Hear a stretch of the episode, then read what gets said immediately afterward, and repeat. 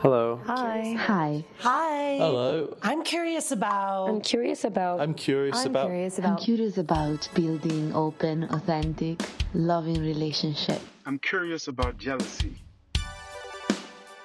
I'm curious about polyamory. Does it just mean that you're fucking all the time? How can I tell my parents that my partner is already married? I'm curious about. How do you know when you're too busy to have another relationship? I'm curious about dominant and subordinate relationships. I'm curious about sexual health. How can relationships evolve with people as they grow and change? Hi, my name is Effie Blue, and this is the Curious Fox podcast. Curious Fox is a community for those who challenge the status quo in love, sex, and relationships.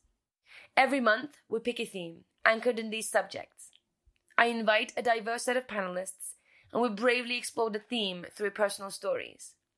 This month, we tackle the multifaceted relationships with our metamors. A metamor is your lover's lover, your partner's girlfriend, your husband's boyfriend. It's the other in a non monogamous relationship. As I explain in this episode, to me, the metamor relationship is the most interesting dynamic in non monogamy. There are no models or rule book when it comes to these relationships. In fact, society tells us to expect threat, competition, conflict, hurt, heartbreak when two people love the same person. And this month, Lola, one of our panelists, certainly shares stories of a metamor relationship gone wrong. We are human after all.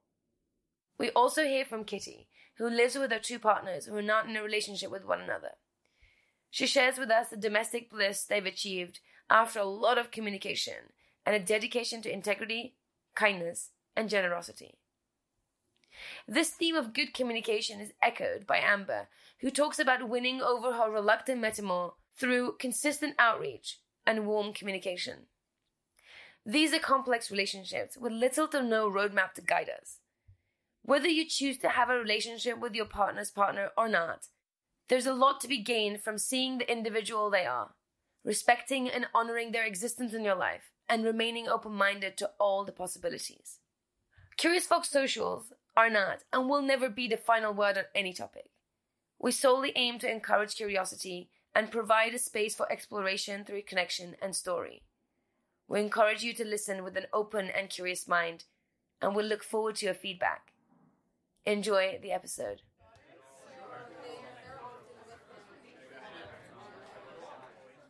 So I will start by introducing my friend Amber here, who's a, a non-traditional relationship a wedding planner. I would love for her to tell you tell a bit about herself.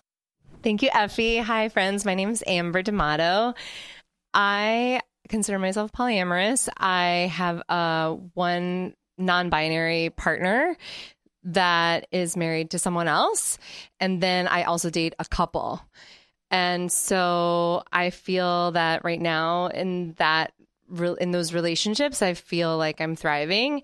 I'm having a really good time. I love them very much. I feel very loved and cared for in those relationships. And um, yeah, I feel like uh, I appreciate Curious Fox because I've been. I can't make it all the time, but I am very grateful to Curious Fox and to Effie specifically for sort of teaching me a little bit how to navigate polyamory and ethical non monogamy. Um, because before these relationships, I was with someone for many years on and off in sort of a poly-ish relationship that was basically just like an open relationship like minus the good communication. And i knew that i like always liked the idea of an open relationship and i was okay with us like having like sex with other people but i really wanted that communication too and so when that long time relationship ended i met effie and you know we spent a lot of time together as as friends, but also just in her uh, professional work. I really admire what she does, and so uh, I feel like I've learned some really good tools, and I feel like I'm grateful for them. yeah, Thanks. Thank you. Um, and to my left, I have Dirty Lola, um, who's this podcaster and um, a dildo swinger. That's what you say. Dildo slinger. Yeah. Um, Lola has an amazing podcast called Sex Ed A Go Go. It's uh, and a live show. and the live show. Yeah, and the live show. Uh, it's a variety, a sex ed variety show with Q and A. So um, check that one out. But I'll I'll get you to yeah. to intro yourself. Hi, I'm Lola, Dirty Lola. I go by either. Miss Dirty if you're nasty. Um, yeah, I'm a edutainer. That's mostly what I deal in as far as the education that I like to dole out. I work in a sex shop in Williamsburg called Shag, um, and I do a whole bunch of other stuff. I have like eight jobs filming a web series right now. It's just like a lot of stuff. People are like, "What do you do?" I don't know. Um, a lot, a lot. Uh, so right now I'm in the midst of divorce because I don't know how else to describe it until you sign the paperwork. So it's, I finally moved out. I was like living, we were living together like Bert and Ernie. That was like the running joke because we had two beds because I'm not sleeping in the bed. You're fucking this new person in without me. Um, so yeah, that's great. But I'm, I'm living on my own again after 17 years. We met, I know. I know my whole goddamn life. Um, yeah, we met when I was 19 and I'm 37 and I just like I'm like, "Oh, I don't think I've ever functioned as an adult without adult supervision." I mean, cuz that's what happens. You become like codependent and you're like, "Hey, do this thing." And then I'm like, "Oh, hmm, this is great. But also, I have a long distance partner who kind of came along at the tail end of my marriage ending, who is amazing and really helped me get through 2018 in a less tragic way of like not feeling loved and I got to experience that oil and water part of polyamory where your life is falling apart and everything is awful, but your heart is bursting and full of love and it's happening simultaneously. And you're not sure if you're crying in the shower because you're so happy mm-hmm. or you're so sad. So that was my life with 2018, but 2019 has been pretty fucking amazing, both career wise and love wise, and coming out of a space of trauma and into this space of trust and like, okay, you're not that person and this isn't that relationship. So yeah, it's it's good times. Good. Hopeful ending. Hopeful ending. yeah. Um, before I move on, do you want to give us a little back background how you got to be non-monogamous? It just happened. No. uh, I was in year 10 of the 17 year relationship and super unhappy and uh, had an affair and realized during that affair that like I didn't want to leave and it wasn't like uh, I don't love you. It was like I'm kind of bored but also like looking for something else and it was with a a, a first boyfriend it's like my life. It was a first the boyfriend who broke up with me in high school, who I was the most in love with, came back into my life to apologize. Like everything you ever wanted to get that letter from like that boy who like made you feel like shit, and they're like, "I'm sorry, and I want to see you, and I saw you online, and you look so good, and you want to go have drinks." That shit is poison. Just say no because you will have an affair. But that affair was. It's what got me to kind of look inward and realize like I've been so unhappy because I was living a very poly kind of existence in my teens and I had multiple partners and I shut that down because I didn't know it was a viable relationship structure and I thought I was just being super slutty uh, and that like that perfect person will come around and take the sluttiness out of you and you get married and you're cured and monogamous and happy because that's what they tell you. So, so like through that, and it took us like maybe two or three years to like fully open and like maybe the first red flag should have been when he met the person my my ex left me for his metamor to we'll talk about that but they, to go be monogamous. But the first red flag should have been he never wanted to be polyamorous until he started dating her. Uh and so and then it was like okay and i was like jackpot for me, but also, mm, well, I'm just gonna go with it. Um, but we had, I mean, we had a fruitful time, and I always say I'm not upset we're getting a divorce because it's not. We don't need to be together. Um, if we want to be different, live different kind of relationship styles. It, I was upset about all the other crap we'll talk about tonight, but that's how I've I've gotten here, and I'm now I'm kind of redefining my poly and who I am as a single person because it's like, am I single if I have a boyfriend that lives in another state? Maybe. I don't know how to call how to define that. We'll see. We'll see. Thank you. Thank you so much that We're going to dig into all that. yeah. Um, and last but not least, of course, I want to introduce Kitty, who is um, uh, another podcaster, um, Loving Without Boundaries. I thoroughly recommend it, uh, which was originally a blog, um, then became a podcast. And then Kitty started doing speaking and coaching, um, and then wrote the book, um, Jel- uh, Jealousy Survival Guide, which you probably have heard me recognize, to, to recommend anyone anybody asks me about jealousy, it's one of the resources that I, one of the top resources I recommend. And I'm so glad that she's here and um, drove all the way from Pennsylvania. Right? From Washington D.C. From area. DC, I'm sorry. Uh, yeah, uh, Washington DC area, um, and uh, to be on the panel. So thank you for coming. Yeah. Well, I'm super excited to be here. Really, really grateful. And I'm grateful, of course, for Evie, Effie for having me and meeting everybody here. So just really psyched. My name is Kitty Chambliss and you already know that I have my blog. I started Loving Without Boundaries about six or seven years ago now. And I had no idea what I was doing when I created that blog. It was kind of more like a live journal to figure out what the hell was going on with my feelings. And then eventually, um, I started the podcast about three years ago. And I'll just kind of go back in time and just give you a little bit of my origin story. So, um, I'm a recovering Catholic. So, so I, apparently we have some other recovering Catholics here. I went to 12 years of Catholic school. And so I, you know, all the agita that comes with growing up Catholic and learning. Am I allowed to curse? Yeah. So, you know, all the fucked up things that I was taught in um, in Catholicism, and it took me a really long time. Um, I'm actually having my 50th birthday this year, which I can't believe. It's taken. thank you. um, it's honestly taken me my whole life, really, to undo a lot of what I was taught in Catholic school.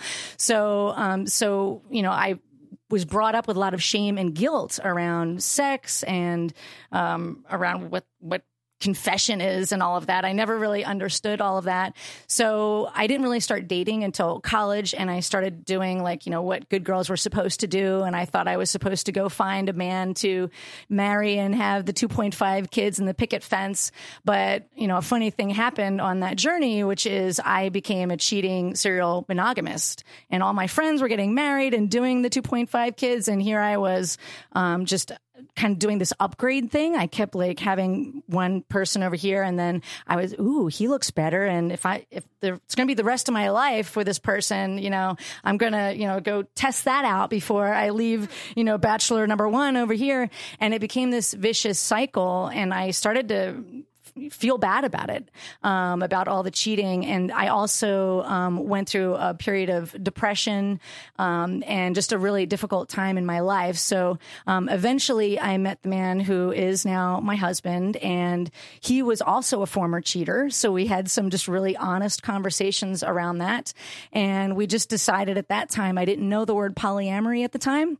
We just decided that we were going to define our relationship the way we wanted to, not based on what society or anybody else was telling us to do.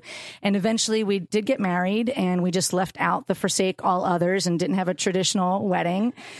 we got married by a lighthouse by a gay man who got internet ordained for me. Um, so, um, and then eventually we kind of entered non-monogamy through the, the swinging community, which was a lot of fun and also helped me not feel emotionally claustrophobic, which I liked. But um, eventually, a friend of mine introduced me to the book The Ethical Slut, and pretty much my whole life changed after after I read even the first three pages. And I just thought, you know, all these years, like first I was really joyful. I was like, oh my god, I'm polyamorous, and I just had no idea. Um, but then there was another part of me that was really angry because I was I thought, you know, why didn't anyone ever tell me that this was even a possibility? You know, and so that partly led me eventually to be doing the work that I do now because I'm very, very passionate about helping other people on their journey, no matter where they're at. If they're, um, you know, 20 years into the process and an adult, or if it's a teenager or somebody in college, um, I'm really passionate about helping other people get tools and, you know, help them just get to not stay in the suck as long as I did because I really struggled with depression and a midlife crisis for about five years and it was awful and I don't recommend it. Um, so, um, so that's partly what led me here to create the, the blog and the podcast and become a coach and eventually to write the jealousy survival guide, which is in no small part from learning how to deal with my metamors. yeah. And I, I'm, uh, I'm also interested in your relationship today. Oh yes, because um, so I am still married to that same man. We met later in life. So, um, so we've been married. We've been together for 15 years, married for 12. And I also have my other partner, my boyfriend, if you want to call him that, um, who we've been in a relationship for three and a half years. And he lives with us also. He's lived with us for about two and a half years now. So it's just me and my two partners. They also have other partners, and I'm sure we'll get to that later, and our fur babies. Um, and just for clarity, they're not in a relationship with each other. They are not. They are both um, heterosexual. So I'm the pivot partner in our household. And then uh, you cohabit together. Yes. Cool. Awesome. Great, awesome, um, awesome stories. I can't wait to dig in. And I do. I have a few story, a few questions that I want to kind of start things off with.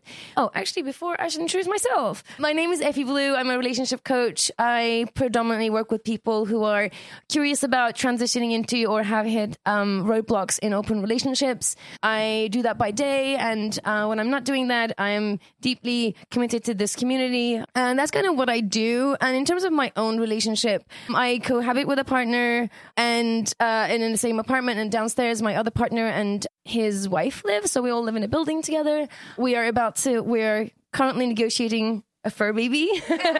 um, so we'll see, we'll see how that goes. For me, Metamors, um, or that Metamor relationship is probably the most interesting relationship. It's the it's the one relationship combination, or within all the relationships that could be in an open relationship, the one that I didn't think about. Um, when I started, th- when I discovered polyamory, I, you know, it was similar idea, similar sort of stories here. I was like, oh, like that's me. And previously, had a history of serial infidelity, cheated on my partners. There was a lot of heartbreak and tears. And at some point, I decided I wasn't very good at relationships and I sort of put everything on hold. And at the time, poured myself into my career, which was great for my bank account, not so great for my soul. Um, and eventually, when I discovered non monogamy, polyamory, uh, non monogamy, and within that, polyamory is a, a particular sort of style, particular design, I realized that I wasn't um, it wasn't that I wasn't good at relationships. I just wasn't good at a particular type of relationship, and that I could design a relationship that I could be good at and I could thrive in. And that's kind of how I came to it. And when I did, I'm a nerd by nature. For me, everything starts with learning, sort of put everything through an intellectual filter. And when I found out about about polyamory, I just like read everything, went to all the workshops, spoke to everybody, joined all the groups, like learn, learn, learn, think about everything, all the permutations. Like if I date somebody, what if they, they date somebody else? What if I date everything else? And the one relationship that I didn't think about was the the metamor relationship, my partner's partner, right? That's what metamor is, your partner's partner. It just didn't occur to me that that was a relationship that existed and, and, and didn't even think about what it would look like. And the more I think about that, to this day, it remains, for me, it remains to be the most fascinating part of uh, polyamory. Because if you look at society, if you look at most cultures, they tell us that if you if two people love the one person, it is essentially chaos. There's threat. It's, it's considered to be threatening. It's considered to be co- uh, full of conflict, heartbreak, heartache. There isn't really there aren't really any positive stories of people more than one person uh, more than pers- one person loving the one person. Any kind of anytime that story is told, it's always you know um, somebody dies. You know, um, there isn't like there isn't ever like they you know holding hands in kumbaya. You know, and you know, and, and especially for women, right? If you look at all the archetypes of women, if you think about it, it's it's it's always set up to be um, uh, rivalry, right? So you have the the wife and the mistress archetype, and you have you even have like mother and daughter archetypes. Like there's so many archetypes, or, or like mother-in-law and wife, right? These are like so many female archetypes where um, if if two women love one man, it's just not going to be good, you know. And as I found my way into polyamory, I had a very, very different experience, uh, and it was it was uh, one of the most healing. My first metamor was one of the most healing people in my life. I went to a boarding school, an all girls boarding school for six years, and I felt like um, I had enough of women, and I was kind of I didn't have a great relationship with women, and I was a little afraid of them, to be honest. I was kind of a little, afraid of my own kind, and I, when I walked into that relationship, um, I was very tentative. I was very like, oh, what's going to happen? I don't want to be threatening. I don't want to be intruding. I was very, very tentative. Um, and she was incredibly open and welcoming and warm and kind and was kind of just sort of ready to catch me as I slowly leaned into that relationship. And as I did and I relaxed into it, she literally like scooped me up, you know, um, emotionally and sometimes physically. He was sh- like, she shared so much for me and set this bar of like what you can be, like what that relationship can, what the potential is in that relationship. So I just lucked out with that, with that. That was like my entry. That relationship, the three of us is actually dissolved, but she remains as one of my best friends and still somebody that I seek a lot of comfort from and um, somebody who's very special to me. My current uh, metamor, the very different relationship it's I'm again lucked out. It's a very positive relationship, but it is very different. She and I are very um, strong-minded, you know, autonomous people that have our own sort of uh, ideas about how we want life to be, and we actually cohabit in the same same house, right? And it's not um it's not it didn't come so easily as my previous one. And i still maintain that if we weren't dating the same person we probably wouldn't be friends. But we are and we choose to we choose to live together. And we make and we have made and we still make every day a conscious effort to have a good relationship. We have we don't always agree and we have to navigate around each other um, all the time. And sometimes it's just about defaulting to respecting a fellow strong woman who I admire and who works really hard. So, you know, if I'm the the times that I don't necessarily feel as, as sort of warm and cuddly, um, I kind of default to that. I default to respect um, and and admiration of who she is in the world, and then sort of recalibrate to that and, and negotiate from that place. And of course, I don't want to speak. Um, I don't want to speak for her, but I imagine that's that I, I, I see that respect um, reflected back at me. Um, so I've just lucked out with with my relationships uh, with my metamors, but they're both very different ones, and I'll tell you a little bit more um, as we explore that's me. So I want to kind of start with some questions. So as I said, I just hadn't thought about that metamor relationship. I never thought that I would have a healthy, ongoing relationship that I could nurture with my metamors. Did did did, did you? And um and how did you imagine they would be? I guess I also didn't really give it any thought, but it was also partly because we went in through the swinger community and what we ended up doing was we went to hedonism, a nudist resort, and we ended up meeting a couple in the hot tub that ironically lived near my hometown. And so that's kind of how we entered the swinger world. But what ended up happening was um, we did become intimate with them, but also they became really close friends, and they're still really close friends today. And it's been like 14 years. Um, so we're actually not intimate with them anymore, but we're really good friends. So like the metamor thing was never even you know something to worry about at that point. point. And then with um, my husband has two partners. Um, one lives locally uh, near us and the other one lives uh, not locally in another state and they're both married and have children. And both of those people were my friends first before anything ever happened in terms of relationships. Um, and also there's also been occasional intimacy there as well. So it was another thing where it was like oh you're my people and and you know, so there was always kind of that sense of um, love and belonging and building that trust already. So it kind of took away a lot of that fear. So for me, the challenges with Metamors has really been with my my other relationship. So the relationship that I'm in now um, with my boyfriend, he has a wife who also lives in another in another state, and they have a son together. And um, she's very reluctantly in this situation. She also grew up Catholic, and still believes a lot of that stuff. Um, not that there's anything wrong with that. Uh, we all get to make our own choices, and uh, but she's re- not she's very reluctantly in a polycule and would never even use that word, you know. Um, so that's been a very long journey, but we um, it's been getting better and better in that situation. But it's literally taken three and a half years um, for us to, you know, hang out in the same room and talk to each other. But um, but each day gets a little bit better. And then I have all kinds of you know crazy stories from the relationship I had before that. And you know, I don't I don't want to hold the mic too long. We'll just see what happens with the uh, conversations. Um, thank you. Yeah. Um, what about you, Lola? What did, did you imagine that metamor relationship? And if you did, what did it look like? I didn't think about it. I mean, we were going. I also swinger started out swinging because I was I was luring him into non monogamy. I really was. I was like, "Ooh, you want to have a threesome?" I'm I identify as queer at the time. I identified as bi, so I was like, "I'm down. I miss women. Let's do it." And then that turned into going to swing clubs, which we spent a lot more time eating bacon and drinking vodka than we did having sex with other people. But it was still fun. Um, And then we, uh, tw- Twitter became this place where I started making all of these friends and meeting them in real life. And that is where I met the woman who became his girlfriend, my metamor. Um, and we were all friends first. And so we were all hanging out and doing things and not necessarily like having sex. And I was, and then as things started opening more, the people I was dating were single and didn't have partners. And so that wasn't a thing. And then as they started getting closer and started like, okay, we're dating. She at the time had a girlfriend and a husband, and the husband was like dabbling and trying to date people. And we kind of, and they have two children, and we kind of got thrust into this like family thing. And I like, I come from a very big family who have not been near in a very long time. So I'm just like, people. and it was kind of this exciting thing, but also like I had, I don't even think I knew what a fucking metamor. I didn't think about it. I was just like, oh, these are people that I liked and liked to spend time with. And that was just kind of where, where we were. Yeah. And then it all went wrong. No. As it does sometimes. Ominous. yeah. Um, thank you. Uh, what about you, Amber? Did you, did you think about that? you taught me the word metamor.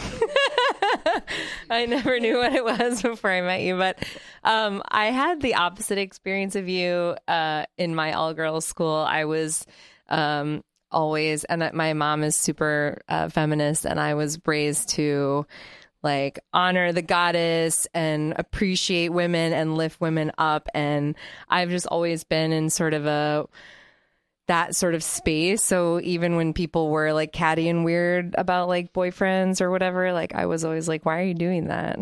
Like, fuck that guy. Like, go help the girlfriend out or whatever.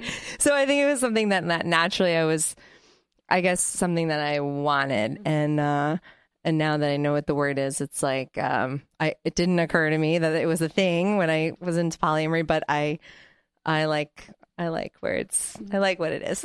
yeah. So there are no kind of guides and models for for that particular relationship other than these like horror stories.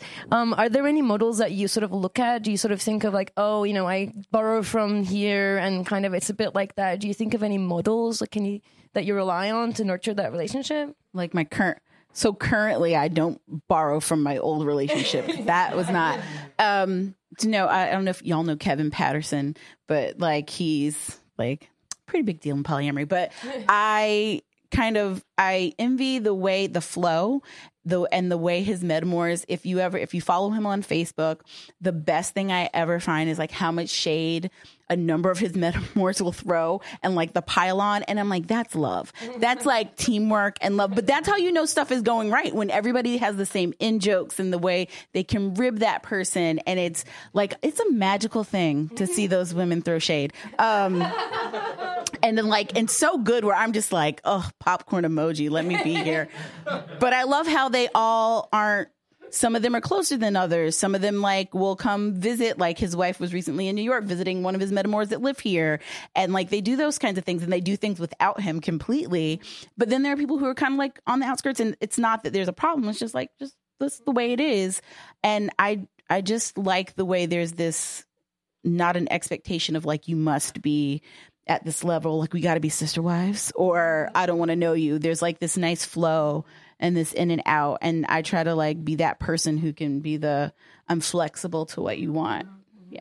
I would say for me, when I was dealing with my own emotions, I tend to become a big nerd and I just start reading every single thing I can get my hands on. So I guess first I kind of go, I, I go outward in terms of looking for research and kind of go inward and, and dealing with it. And that's partly why I wrote a blog was to kind of talk about my feelings. Um, and, but I think today, um, it's how I go outward is I love going to polyamory conferences and doing events like this and just like the, the sea of people that go to those type of events. I, so there's, there's not really one person I can say I'm model off of. I like kind of enjoying the energy of seeing people who are in a space where they're allowed to be exactly who they can be. But I will say, um, I think it was the year before last, I did see Cunning Minx speak at RelateCon, the first RelateCon in Boise, Idaho, and she gave a couple workshops that were really great. But I liked the way she framed it, where she said that one of her first relationships with her metamor, who was married to her partner, um, that that woman did not want to speak to her, and it was very cantankerous, and she just she basically decided that she was creating a boundary that that was not okay and she was not willing to be in any relationship where that um, was not okay having like being civil and being in the same room with her. And I thought that's cool. That's cool that she got to a place where she was like, no, this is my boundary. You know, so I kind of I guess I would say, you know, in that sense, maybe she's a role model. And it just made me think about, you know, what, what are my boundaries? And I think where I got to is, um, a little more flexible, but that I would prefer, I guess is the way I would describe it. I would prefer to enjoy my metamor's company and definitely to be civil.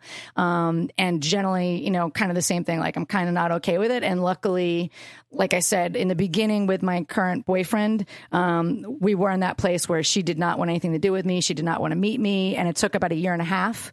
But because it did get better, and because I really loved him and I wanted the relationship to work out, we just kept navigating through all of that. So yeah, yeah. Thank you, thank you. Any thoughts?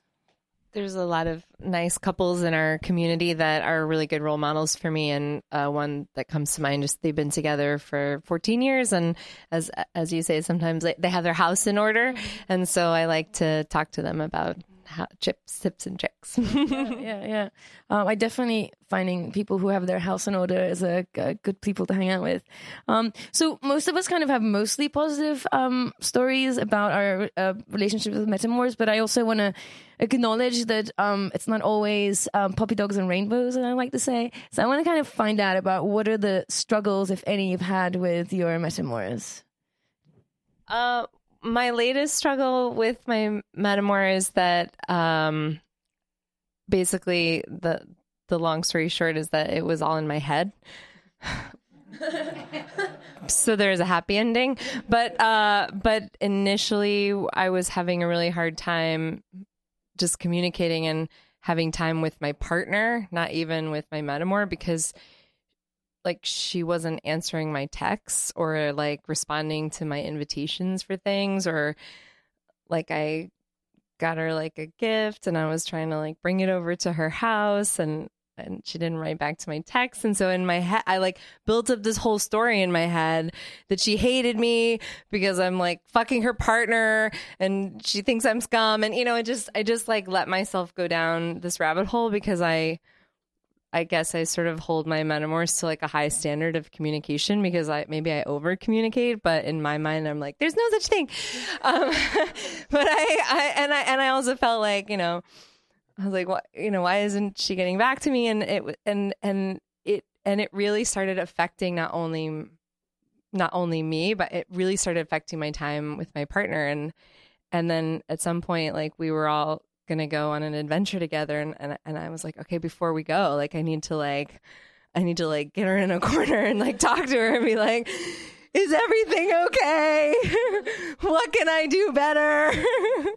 um and you know, and like I said, it was a happy ending. She, she's she's sort of when we finally did have that conversation, she said, "Oh, you know, I'm really sorry. I just I've been really busy with my own things. I have like a lot of stuff going on in my life, and uh, it's not personal. I just I just needed some space and time for myself, and I, I really I really like you. I, I really value you in our lives. I'm you know I'm happy that we're going on this adventure together, and and just my whole body my whole soul was just like, oh.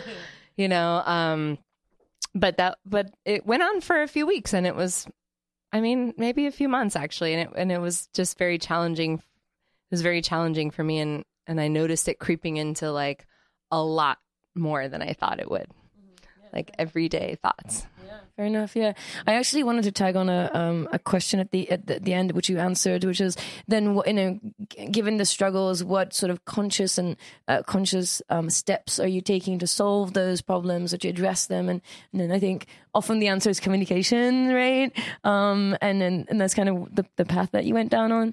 Right, but what do you do if someone doesn't communicate back mm-hmm. with you or mm-hmm. doesn't answer your texts or your right. emails or your phone calls or like sure. your little notes to reach out like yeah. what what do you do yeah know? um that's a that's a good question and um i know that we've talked about it before as well and i think um just to consider that everybody um, has different expectations from this relationship. As I said, there's no models, there's no guidelines, there's no um, like a name. Like you can't point to that. That's how it should be.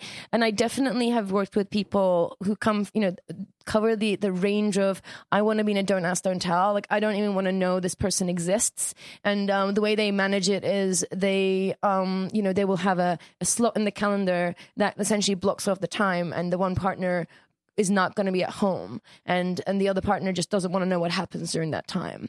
Uh, and there's sort of that one end of the spectrum where people just don't want to make room don't even want to know that their metamors exist to all the way to kind of where we are which is like you know living together and loving and sharing and all that kind of stuff and anywhere in between. And i think it's just at some point um, you kind of have to realize, kind of figure out where your metamor is. I think that's really important in this relation, in these relationships, kind of where your metamor is, and to sort of stick with what you know where your where you end where they start and i think um that definitely has been learning um experience for me uh, what about what about you Kitty do you Do you want me to share some of the ugly? Uh, sure So, um, the boyfriend I had before my current boyfriend, he was really like my first polyamorous relationship out, like full on poly relationship outside of my marriage. And we were together for about five years and he was an actor and he was passionate and sexy, um, and poor and, and, and kind of, he would end up, and also younger than me. Um, so he would end up choosing as his partners kind of these similar, like kind of young, like a little bit like dramatic, you know, actresses, maybe poor, maybe not. And he was also very interested in group sex. So, so there, we would have these weird experiences where he'd be kind of like pressuring me to, you know, jump in the sack with whoever he was seeing. And, um, so that, that's partly when I had to really learn how to deal with some of my jealousy or just my various emotions. And, um, and then he also was so broke that he ended up moving in with us more out of financial need. And, um, it, and we were, like I said, for together for five years. So towards the last period, um, it, we ended really badly where, uh, I sang in, um, I was a lead singer in rock bands for about 18 years. And for me, gig days were very intense. You know, I'd practice my music all day long. I'd get the jitters and the shits and everything. And so I'm, I'm putting on my makeup and I'm getting ready for this gig and there, the doorbell rings. It's dark out. I'm like, who the heck's coming to the house now? And I answer the door and it's a sheriff. And I'm like, hello, um, how are you? And he asked for my boyfriend's name. Was he home? And I said, no, he's not home. He said, well, does he live here? And he said, I said, yes, he does. And he said, well, I have a restraining order for him. Um, and I said, by who? And he gave a woman's name I'd never heard of before. So apparently he was cheating on me um, with a woman that he pissed off so much that he got a restraining order against him. So that that's a pretty bad metamor story for you. And um, and I forgave him that one time. About fast forward about four months later, we're having um, a Sunday. You know, it, it looks all pretty, like you know, me and my boyfriend and my husband were having brunch, and it's all nice. And I get a text, and it was a text from a woman I did not know was my metamor, and she said, "By the way, I'm sleeping with your boyfriend, and I'm I'm pissed off at him because he won't tell you about it." so I was like, all right, you know, one time, shame on me. Second time, you're out. And so that was this big, dramatic, awful, awful breakup, as you can imagine. Um, so I think it is fair to, especially people, you know, even because even though I wrote a book or I speak on panels, that doesn't mean that things are all puppy dogs and rainbows all the time. And, you know, how do you think you learn all the lessons? Sometimes it's by stepping in a pile of shit. I'm going to avoid that shit next time. Not that you can always avoid it. Um, and also with my husband, um, sometimes part of the reason I wrote the book on, on, on jealousy as I did was when I was in that structure where I was with that particular original boyfriend and he was with his girlfriend, um, they were very affectionate and cuddly and cute and adorable. And my boyfriend at the time was not. So I was dealing with a lot of um, jealous feelings around scarcity, around the affection and the touching and um, all the I love yous. And, you know, so that, that fed into me um, writing the book. Um, so those are some of the the background stories, and I can I can go on and on. So I don't know how much you want me to. Sure. Um, I'm also interested if you would mind t- talking a bit about your um, boyfriend's wife, right? Because that's a relationship that's evolving, and I'm really interested in how it's evolving. It wasn't great, but you said it's getting better. Right. So with that, at the beginning, um, they they had a very um, different history where they went through a rocky part of their marriage where they didn't know if they were going to stay together, and um, that's when my my boyfriend kind of decided that he was polyamorous, and so they almost broke up. But they decided, for whatever reason, whether it was because they had a son together, a young a young boy or not, um, they decided to try and work that out. But he was dating other people, but at that time, I'm sure she was healing from um, there was some infidelity that happened, and um, and so I'm sure she was probably angry about that. So she didn't want anything to do with anyone that he was seeing, and so I was maybe girlfriend number three or four on that journey, and so of course she wanted nothing to do with me. So, um, and I was in this space where I'm like writing a book and I'm on panels and speaking at you know, so it was very difficult for me when I was like, what do you mean she doesn't want to meet me? You know, I'm awesome. But also like it just went it went against like I've worked really hard to compromise you know values of integrity and transparency and honesty. So it was really hard uh, for me. Like I wasn't interested in a don't ask, don't tell sort of situation. So it's been a really long journey, and um, and I, I knew you were going to ask me this question, so I tried to think about you know how did we slowly get to a place where uh, we are now, which isn't perfect because for me now where we are is um, she's a teacher, so um, she and they they see each other every couple months. Um, we live in the D.C. area, Washington D.C., and she lives in Florida with their son. So she's kind of like a single mother um, down there, and she's not, of course, seeing anyone else because she's really monogamous at, at heart. So, um, so we're at the point where because she's a teacher, she will come stay with us for three weeks in the summertime. And I was telling Effie earlier, like anybody coming to stay with you for three weeks is challenging. But then when it's your reluctant metamor and I, I've struggled from infertility. So also having an eight year old around the house has its own, like it, there's joy about it, but it's also, you know, kind of tugs at my heartstrings. So there's lots of difficulty around that. Um, but I'm still happy about where we are, but it's taken us three and a half years. So for me, me, some of the things that helped on that journey was really first working on my own feelings first, which again is partly what prompted me to write the book was doing all that research and just figuring out, you know, how do I deal with my own feelings of whether it's insecurity or jealousy or fear of abandonment, you know, who knows where that comes from. Um, but and also just really practicing radical self-care you know a lot of compassion and self-care. And so for me it really starts inside of myself first. And then also when i'm ready you know once i figure out what i need maybe from somebody else like asking them um, knowing that they have the ability to say yes or no. Nonviolent communication right? We don't make demands we make requests. So um, you know working up the courage and the vulnerability to say hey you know I'm feeling really shitty today or lonely or sad, you know, do you think maybe you can give me some reassurance or some appreciation? Or can you just even appreciate like when your family comes to visit for three weeks, it's really fucking hard. Um, and just, you know, having that candid conversation. Um, and sometimes that's not easy because sometimes he may not be in a space where he's ready to give me those things. So I have to be in a space to hear no and then go back to the self care, right? um, and I would say also just, um,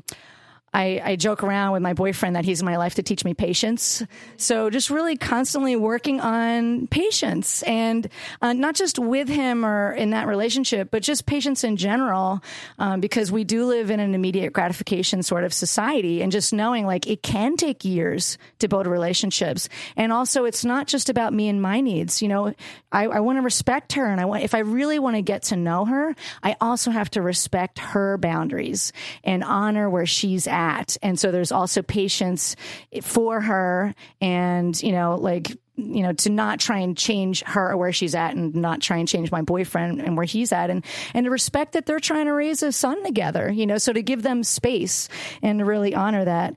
And, um, and as far as my re- direct relationship with, with that metamor, um, I just tried to be like double down on the kindness, you know, just, um, it started out like I gave her a gift through my boyfriend. I'm like, here, give her this little gift. It's from me, you know, and that kind of just opened the door. And I just tried to like very very gently let her know, like, I'm not scary, you know, I'm a nice person, and just keep reinforcing that over and over again. And then by doing that. Like, tell your wife I said hello, you know, send her this cute little bitmoji, you know, very little steps, just building brick by brick by brick. And that took us, it took us a year and a half before she finally was willing to stop by our house just to meet my husband and I for about 15 minutes.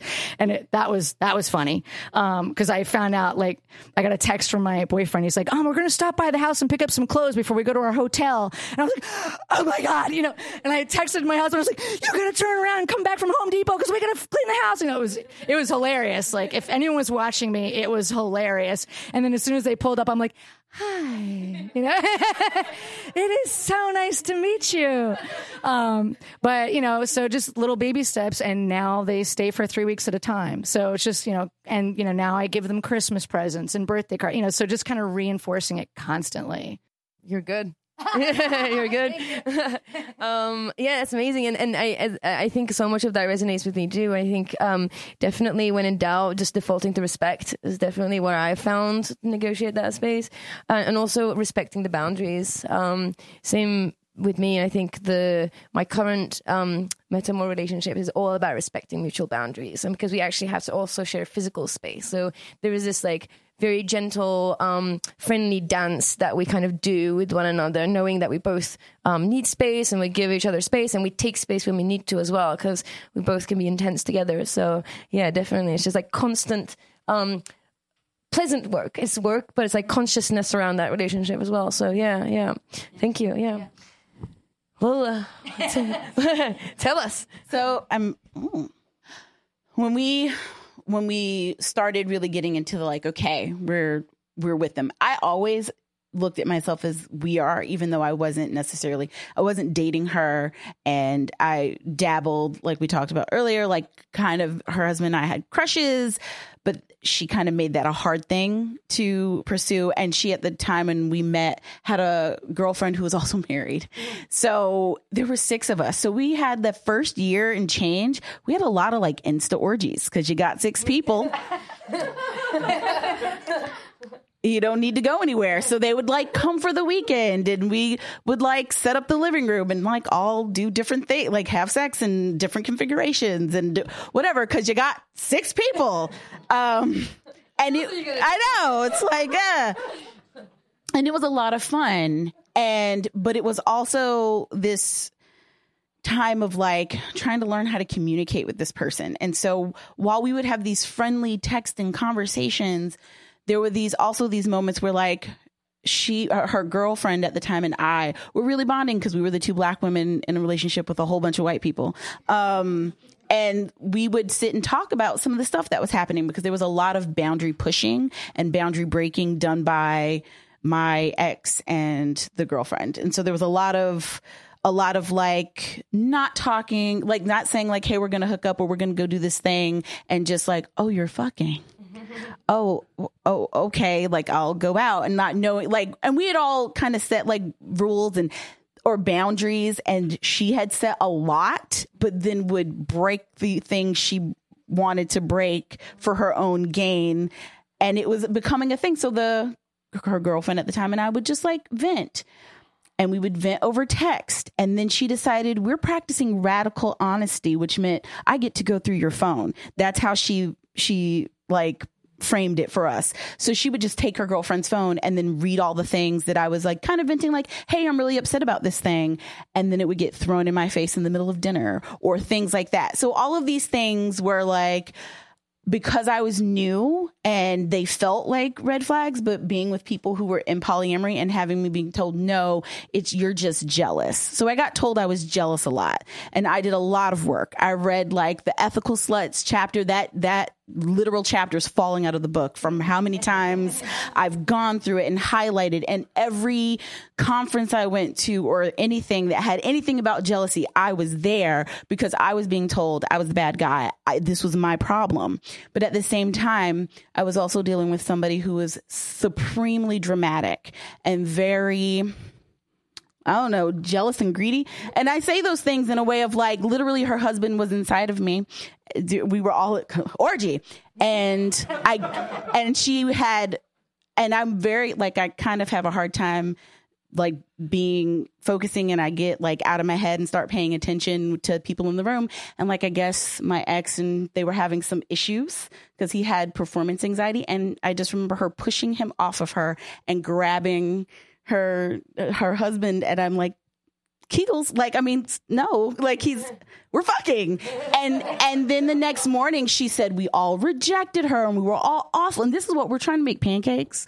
There's kids who are waking up and she's crying and that everybody rejected her. And I'm like, y'all were literally there's six people. You had sex with two people. I watched you do it. And then you interrupted my sex and you're mad and you're crying. And I'm like, you're, la- you're, you're lucky I haven't punched you in your face yet because I'm an eight. I don't know if you do the Enneagram. I'm a Leo. I'm an eight and I'm a black woman. All those things together can be napalm. And so looking back, but I kept being told I'm the bad guy. You're jealous. You're this, you're that.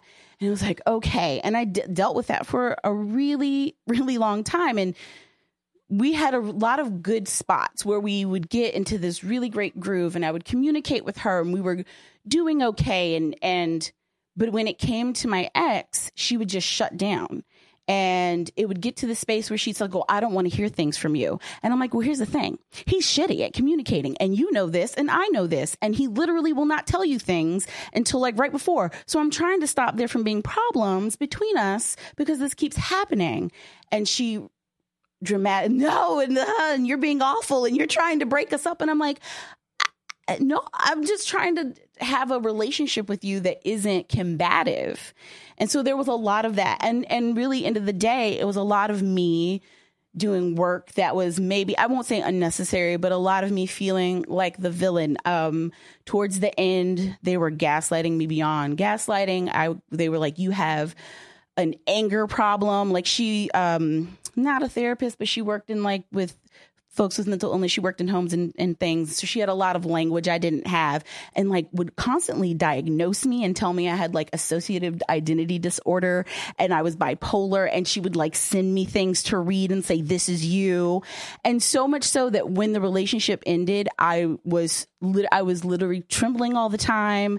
I didn't, I had to like ask friends about reality and like, am I being, is it weird that I don't want to come home and sleep in the bed that he's going to fuck her in while I'm away on a business trip and he's telling me he'll just change the sheets? And I'm like, we're good at, you told me you want a divorce. I still have to sleep in a bed with you. Could you just please not have her in the apartment while I still have to live with you? And they didn't care. And then I just came home to a new bed. Like that was how deep it went. And I went finally went to a therapist and I was like in tears, like, I have I, I something's wrong with me and I fuck everything up and I think I have an anger problem. And he just goes, Can I ask you a question? He's like, Are all your partners white? And I was like, They were.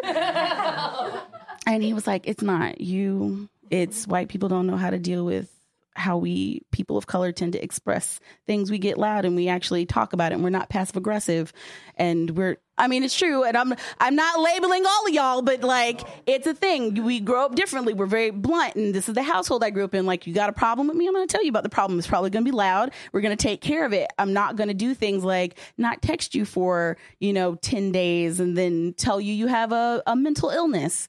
So that was a lot of my that was a lot of my stuff. And coming out of all of this and going to therapy and having I always like I hate saying like people save you, but I don't know how I would have functioned not having my partner and his wife in my life because I was coming out of this space of just feeling like not just a failure, I'm a, horrible human being. I brought this on myself and like like, oh, maybe this isn't true and maybe I'm not this bad person.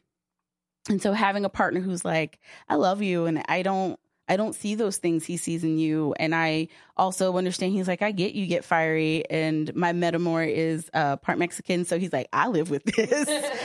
and uh, he's like, no, you're passionate and it's okay for you to be passionate. And he's like, when you have somebody who talks to you, like he's a therapist, he doesn't therapize me, but he also is really good at communication and also good at like i see you you don't trust anybody you're really like shaky i'm not mad at you about those things. And having somebody like see me so clearly but also be okay with the really shitty parts of me that were just right at the surface made it so much easier for me to communicate like hey i'm scared or this is where i am. And then when it came to my new metamor just how much damage had been done with having somebody who did the kind of things she did in in the relationship. And like people go oh she she ended your marriage. I'm like no no no. It takes more than that. Like he let that happen and he also fed into it.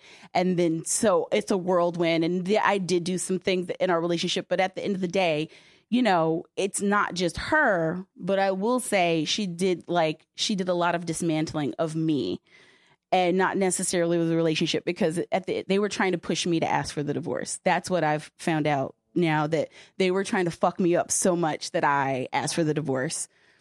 I know it's so nice when you start talking to your ex in a clear way. But with my my meta, my current metamor, having somebody who from the beginning of our relationship reached out to talk about us. We we rarely would talk about her husband. We would she like we were getting to know each other. She loves books and like this is the stuff and we talk and she's she she Disney bounds. I don't know if y'all know what that is, where you like wear the colors of a character but you don't necessarily dress like the character. So every morning I get a bound and she's just really about us building our relationship and that's how that started. We were building a relationship while I was falling in love with him. And it had my relationship with her had nothing to do with whether or not I was with him.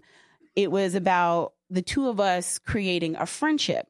And then as things moved on, when things started getting hard for her because they were newly opened up, like I was his, not his first partner, but it was like when I met him, they were closed. And then, like the following year or so, they were like, oh, he's like, we're open. Would you like to hook up? Mm-hmm. but he, they had been in relationships. And she was still in a very unsteady place. And having come from that, it was really easy for me to be like, I see you and like I'm here for you. But she never put that on me. Like it was always, this is where I am, this is not you. And she would express like her fears and things, but it was never in a like, I don't want you to be with him type of way or I don't want you to be with her. It was like, this is where I am. Yeah. Yeah. Sounds like healing. It's a lot of Sounds healing. like healing from a lot of trauma. Yeah, yeah. yeah. No, um, thank you. I, I, I, like that it at least has a, a happy ending yeah, of like yeah. um in healing and and um a positive a new positive relationship. Yeah. Um so I want to um I can have, ask a million questions but this is about uh, you guys about the foxes and this is why we ask you to bring your curiosity. Um any questions? Hi, I had a question and I think you both mentioned this, but how did you navigate, manage the feelings of having a friend then become a metamor rather than like your partner finding the person, but it's like your friend first? and I feel like that's where I would struggle more with like the jealousy of like the friendship and like you know my friend in a way that I don't know my friend. Yeah. So it's also a lot of a sort of relationship transition. You have to kind of manage the transition as well. Um, my uh, so my husband has been in that relationship. I I want to say like eight years now, and and so for me, it's a little bit about loss. Um, actually, because she and I had become really close, uh, even though she she's a little bit of an introvert. We ended up um, becoming like email friends, even though she only lives twenty minutes away. And and because she's an introvert, she would like you know share her feelings over email, and we were you know just becoming these really great friends. And what ended up happening, um, we call it playdar. If you start to wonder if uh, she was married at the time, and uh, we had playdar, like are they in an open relationship? I don't know. And eventually, we found out that they were. So, um, so, but then what ended up happening was she ended up getting a divorce. And while she was, and I won't go into why, but it was a very awful, you know, traumatic divorce for her. And we had just bought our house. So she ended up coming and staying with us for a few weeks so that she didn't have to be in the house with her, her husband at the time. And that's when um, she started to get close with my husband. And of course, then we all, you know, knew that we were all in an open style relationship. And that's, that was the beginning of their relationship. But what ended up happening is our friendship is, has completely changed. So I kind of like lost that friendship. And there were days or times in my life where I was kind of sad about that. Um, and I guess also in in my whole journey of consensual non monogamy, I've just kind of started to accept that I lose friends. but I mostly lose friends from the monogamous world. But I, I did lose her in in the consensual non monogamous world because I lost her to my husband in a way. But I guess I've just kind of gotten used to it. I know that probably sounds depressing but it's just true you know it's just true. So um and and it, there was only like moments of jealousy um and now i've just come to a place of acceptance about it. You know i love her. I still love her. I just love her in a different way and we're just not close friends. Um but we're good friends and i know that i can call on her for absolutely anything. Uh, her daughter is our goddaughter um, her husband is awesome. He's a really great friend of ours. Um, he just happens to be monogamous, but um, he's like, I'm Dutch. I think this is all great. Do whatever you want, you know. um, and so our relationship has just changed, I guess. So, but I did lose the closeness, but I still think our relationship is awesome. So I guess maybe that's why I'm not really sad about it.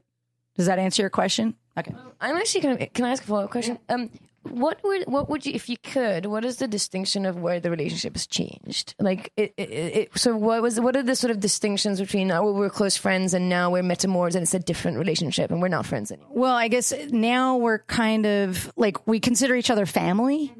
Um, but in terms of like our day to day friendship, it's kind of more of like I, I, the word superficial doesn't feel right, but we're just not close. We're not close emotionally. But I know if you know I was in jail, she would bail me out. Do you know what I mean? Yeah. yeah. Whereas I guess before we were really emotionally close, like we were starting to become best friends even.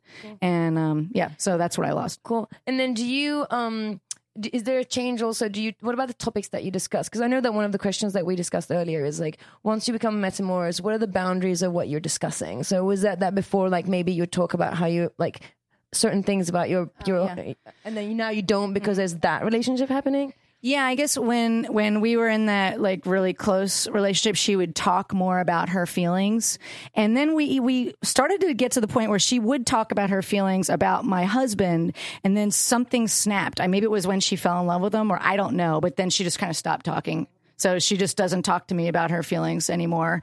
Definitely not about my husband. But it's funny because I don't actually even feel jealous about it. But she doesn't talk about it, you know. But we'll talk about lots of other things. interesting yeah. Hi, I'm Doug, and uh, my question is so some of you, in your example, for example, you're married and then you have other relationships, and I think a couple of you have that of scenario. I was under the impression that in polyamorous relationships, one person can't be primary. But maybe I'm wrong, uh, you know, and particularly if there's a mono-poly connection, obviously that adds its own complexity. But what is your experience, and is there a place, and if so, under what conditions, for one relationship to be the primary relationship in a polyamorous situation without it being judgmental or, you know, unfair, I guess? Yeah, you can do what you want to do. Uh, you can be a, have a primary. You can do hierarchy. You can do non hierarchy. I think hierarchy gets a bad rap sometimes, and then there's like couple privilege and all those things. Um, what I, I have to look some of these up, but okay, Yeah. keep going. we can talk after. Um, what what with ours, it became less about. It was like more of a not a hierarchy, but priority. We lived together. We were splitting bills. Like, I'm sorry, like I, we make this. If we share a bank account, that other person doesn't get decide where my money goes. That's a different thing. Whereas if we didn't have the same bank account, I don't care what you do, but you know, you're not going to go to Hawaii for two weeks on my dime, you know, and I don't get to go. Fuck that. So it's it's for for us. It became not about like hierarchy, but like we live together. These are things. So yes, we need to talk about when the other is going away because it's like who's gonna be with the cat, who's gonna wash the laundry, who's doing these things, who's taking care of the home. Whereas if we all lived together, that would have been a different story. Because this uh, part that I think I missed out, they they lived in Maryland, so they were four hours away, and and so there was a lot of like traveling. But I guess it's different for everybody. Like now, I think the relationship that I'm a part of as as like the girlfriend. Uh, I don't know if they what they call it, but I, you know, I respect respect it. They share a house, they have a kid, they don't share money, so it makes it easier for him to like decide to buy me presents or do things because it's not coming out of her bank account.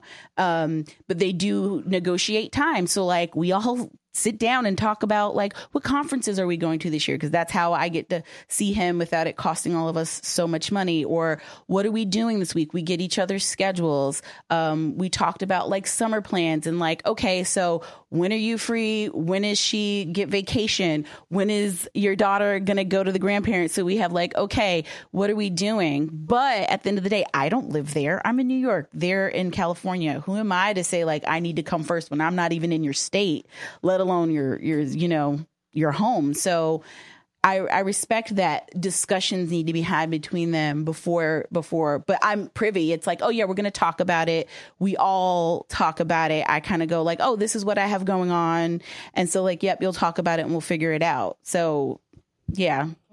I think um also just to add to that, I mean I, I'm I think polyamory is like like Lola said, as you make it, right? And in um, my coaching, I, I I coach around this idea of relationship by design. So um, I almost um, the work that I do is get the relationship, design the relationship, and then put a label on it for shorthand, um, rather than sort of deciding what polyamory is and try to fit into that, right? Because it's it, it, then it's kind of duplicating what you do with monogamy. Because monogamy is essentially a, a one one size fits all structure that most of us are trying to fit into, and if that fits you, great. Like that is your model, go for it. Um, if it doesn't fit you, and then what, right? And then I think that's that.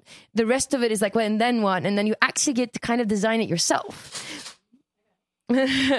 um, and as you, um, I think as you design it, I think instead of thinking like, what is this language and find a definition for it and kind of fit yourself into that, um, the process is almost the other way around. Like design the relationship, um, figure out what it looks like for you in a way that everyone's thriving, and then like find the nearest label um, for shorthand, but also like I always say like labels will get you onto the same page with somebody. You need to have a conversation to get into the same paragraph.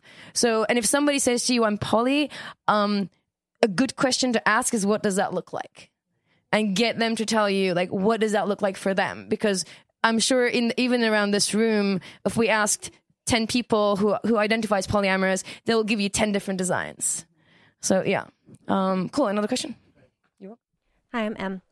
I was wondering so, a lot of this has been about metamor to metamor relationships. Um, as I know a couple of you, couple of you are in this um, circumstance as well. As the pivot, or even as the metamors, where do you think the pivot's role is in um, helping keep a V function when it's not a triad, but when it is a V. Or the pivot, right? Yeah, In the so same household. yeah, so I'm I'm definitely the the pivot in our household for sure. Even though they also have other partners, so in their own way, they're they're the pivot. But I guess for me, um, and I think this is also probably very individual. Um, for me, I do kind of consider at this point both of my partners both a primary, and I, I do kind of prescribe a little bit to the hierarchical thinking, at least because some of it's just on paper too, right? I've got a, a marriage certificate with my husband, and we we own the house together, um, and I don't have that with my boyfriend, um, but we are all living in the same house together. So in terms of how we handle it, I I, I tend to come from it from a place of I want to be able to have enough energy to give to both of them as much as possible. And I'm a worry wart. So I also am constantly like, I'm trying not to worry. Like, are you okay? Are you okay? Am I giving you enough attention? You know, and I'm getting better about that. And also they're, they're both very secure people. And I just, in the beginning, when we were first kind of navigating all this, I just kept asking them, like, if you need something, you'll let me know, right? And they're like, yes, you know, and they would keep giving me reassurance. So at this point, I kind of, you know, believe them. I'm like, all right, if you need me, you'll let me know. And in terms of how we run the household, we were joking that this question always comes up. So just so happens the way our house is, I share um, the master bedroom with my husband. And then my boyfriend has like the whole bottom of the house that has, it's almost like its own little apartment. And I literally just, sometimes I sleep upstairs and sometimes I sleep downstairs.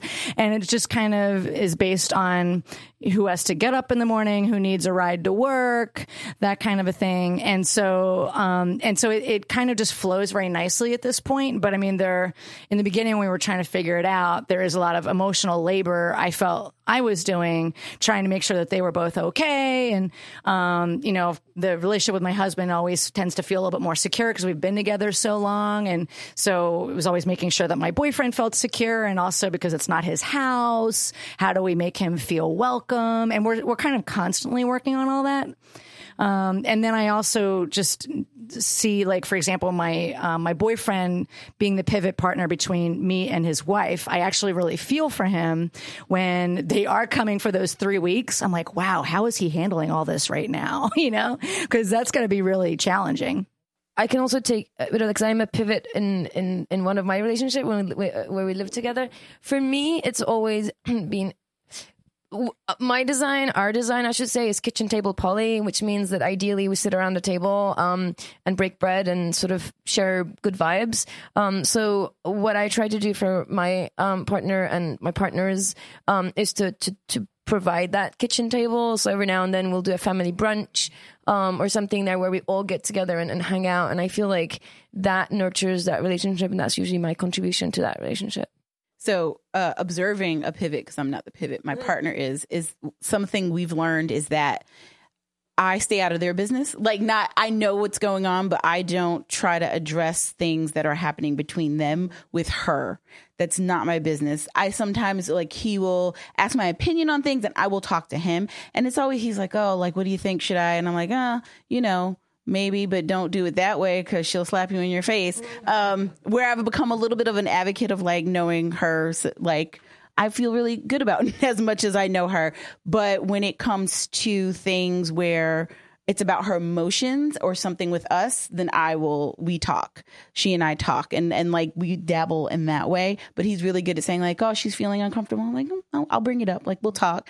And so that's where he, he's done a really great job as a pivot is like not trying to talk to us about what like I don't hear like I know relationship stuff, but he doesn't like bring that to me and he doesn't take that to her. But he's kind of there of like, hey, somebody's feeling a little whatever, and like, okay, we can all talk. Let's all get on a phone or Marco Polo or whatever the hell we're using at the time. I love Marco Polo, but yeah. Can I ask a follow up question as it relates to that and kind of pivoting?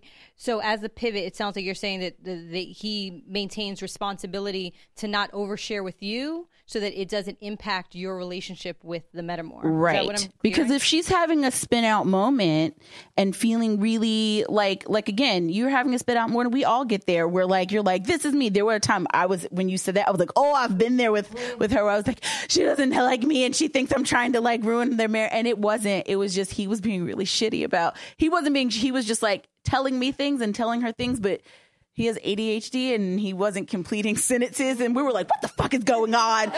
and when we all three spoke to each other, it was like, oh, this is your fault. We, we've been on the same page. This is your fault. So when she, when we have those spin outs, I appreciate that like I'm able to be like about her, like, oh, I feel like kind of angry about something she's doing and just venting a little bit. And then he's like, oh, it's not like that. But he doesn't go run and tell her that he'll say, like, you know what I'm saying? I think we all need to like get on the phone. Because again, I don't I don't get to see her often. Um I like at all we like talk to each other on FaceTime and things like that. And I, I actually spent New Year's with them, New Year's Eve, like a week. So that was a good where we're like, we like each other. Yeah. I win this relationship. Yeah. Um, any other questions? Great. Um, so before I wrap up, um, I want to sort of go down and ask um, sort of for, want something for everyone to add, and then I want to wrap up. Um, what would be the one piece of advice that you'd give to people in a way um, that will help their relationship with their um, metamors? What is the one thing that you've figured out in within your relationship through experience that you want to share with everyone and be like, this is going to be my pro tip? So as a metamor, I always try to practice like oh, I hate the phrase happy wife, happy life, but like I want I'm there to make their life better. If I am detracting in any way, that's going to be a problem for me. Um, so I want to be there to enrich, and that's always my goal. Is like I don't want anybody to ever feel like I'm taking away. I want to be adding to. And if it's ever in a space where I feel like I'm taking away, like I want to deal with that. And maybe that's not a relationship because I don't want somebody overly focusing and then fucking things up. Like I'm a big person who'll be like, oh, like mm, did you talk to her about that first because i don't i don't want to be that like i've had that in my life and it's a very destructive force and i don't want to ever be that so yeah it's just like try to keep my side of the street clean and and be good to everybody not just the person you're fucking Good advice. Good advice. Ah, yeah, I take that advice. I would say I think it overlaps with what you said, but I would say um, empathy you know, um, to really come from a place, uh, certainly of self empathy, you know, if you're having a, a rough day, but, but trying to, you know, really get in the other person's shoes and have empathy for wherever they are on the journey and also to help them feel safe. And so feel, helping them feel safe might also be, um, not just blurting, not being blurtatious uh, in a bad moment, and uh, you know sometimes just you know looking inward before you speak. So I think empathy and safety, I would say. I would say be kind and be genuine, like in yourself, and also ask for what you need from every person in the relationship, whether it's your metamor or your partner or any of the other extended people. Um, and I think what uh, what I'll add to that is um, see the person, see your metamor as an individual um, before you see them as your metamor, as before you see them as like their relationship with your partner or whatever that is. But just see the individual first um, before you put them into context of everything else, and see if you can appreciate um, the person, um, the who they are, um, and uh, remain curious about them. Uh, just remain curious, get to know them if it's available. Uh, and I think that just seeing them as an individual without out of the context of the relationship is a good place to start. Um, is what would be my little advice. Uh, so I'm going to wrap up. Um, before I do, I just want to say a quick round of thank yous. Um, first and foremost, thank you so much, panelists, my panelists.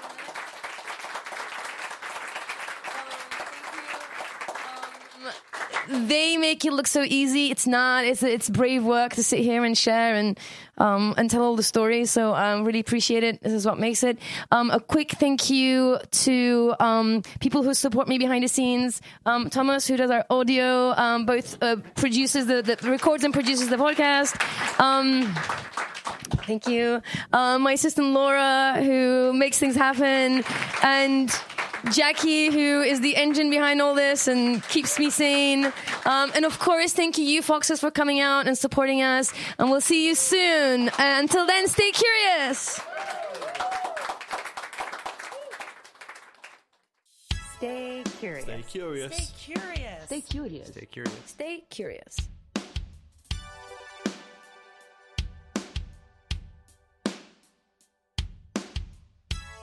Stay curious.